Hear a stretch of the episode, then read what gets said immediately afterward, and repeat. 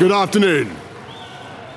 I have just been to see Her Majesty the Queen, who has invited me to form a government, and I have accepted. I pay tribute to the fortitude and patience of my predecessor and her deep sense of public service. But in spite of all her efforts, it has become clear that there are pessimists at home and abroad who think, after three years of indecision, that this country has become a prisoner to the old arguments of 2016. And in this home of democracy, we are incapable of honouring a democratic mandate. And so I am standing before you today to tell you, the British people, that those critics are wrong. The doubters, the doomsters, the gloomsters, they are going to get it wrong again. The people who bet against Britain are going to lose their shirts because we're going to restore trust in our democracy. And we're going to fulfill the repeated promises of Parliament to the people and come out of the EU on October the 31st. No ifs or buts. And we will do a new deal, a better deal, that will maximise the opportunities of Brexit while allowing us to develop a new and exciting partnership with the rest of Europe based on free trade and mutual support. I have every confidence that in 99 days' time we will have cracked it. But you know what? We aren't going to wait 99 days because the British people have had enough of waiting. The time has come to act, to take decisions, to give strong leadership, and to change this country for the better. And though the Queen has just honoured me with this extraordinary office of state, my job is to serve you, the people. Because there, if there is one point we politicians need to remember, it is that the people are our bosses. My job is to make your streets safer.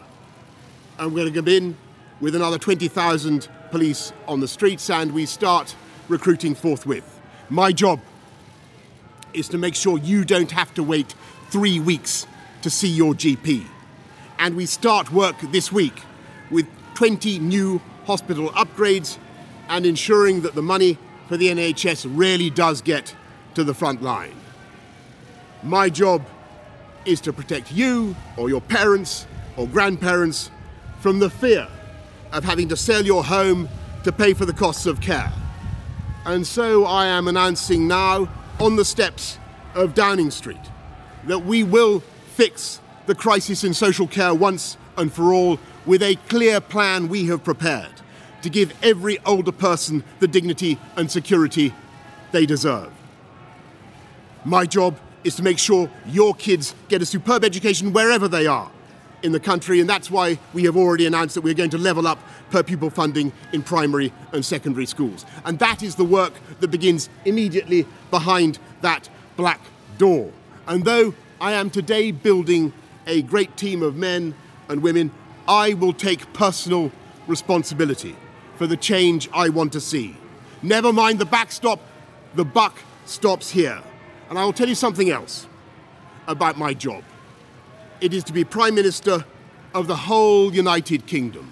And that means uniting our country, answering at last the plea of the forgotten people and the left behind towns by physically and literally renewing the ties that bind us together so that with safer streets and better education and fantastic new road and rail infrastructure and full fibre broadband, we level up across Britain with higher wages, a higher living wage, higher productivity. We close the opportunity gap, giving millions of young people the chance to own their own homes and giving business the confidence to invest across the UK.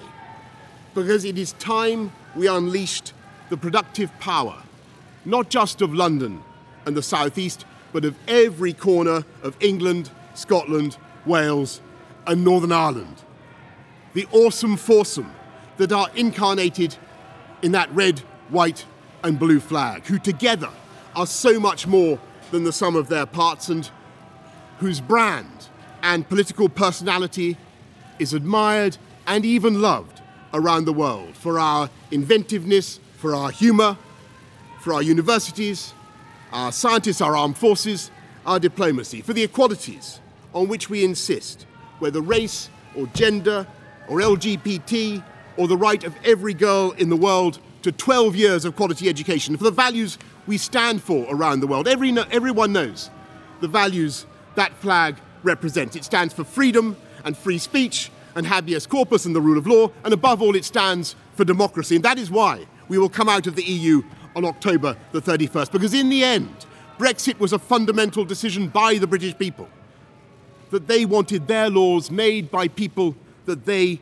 can elect and they can remove from office. And we must now respect that decision and create a new partnership with our European friends, as warm, as close, and as affectionate as possible. And the first step is to repeat unequivocally our guarantee to the 3.2 million EU nationals now living and working among us. And I say directly to you, thank you. Thank you for your contribution to our society. Thank you for your patience. And I can assure you that under this government, you will have the absolute certainty of the right to live and remain. And I say next to our friends in Ireland and in Brussels and around the EU, I am convinced we can do a deal without checks at the Irish border, because we refuse, under any circumstances, to have such checks, and yet without that anti democratic backstop. And it is, of course, vital at the same time that we prepare for the remote possibility that Brussels refuses any further to negotiate. And we are forced to come out with no deal, not because we want that outcome, of course not, but because it is only common sense to prepare. And let me stress that there is a vital sense in which those preparations cannot be wasted. And that is because under, under any circumstances, we will need to get ready at some point in the near future to come out of the EU customs union and out of regulatory control. Fully determined at last to take advantage of Brexit. Because that is the course on which this country is now set. With high hearts and growing confidence, we will now accelerate the work of getting ready. And the ports will be ready, and the banks will be ready, and the factories will be ready, and business will be ready, and the hospitals will be ready, and our amazing food and farming sector will be ready and waiting to continue selling ever more, not just here, but around the world. And don't forget that in the event of a no deal outcome, we will have that extra lubrication of the 39 billion pounds. And whatever deal we do, we will prepare this autumn for an economic package to boost British business and to lengthen this country's lead as the number one destination in this continent for overseas investment. And to all those who continue to prophesy disaster, I say yes, there will be difficulties, though I believe that with energy and application they will be far less serious than some have claimed. But if there is one thing that has really sapped the confidence of business over the last three years. It is not the decisions we have taken, it is our refusal to take decisions. And to those who say we cannot be ready, I say do not underestimate this country.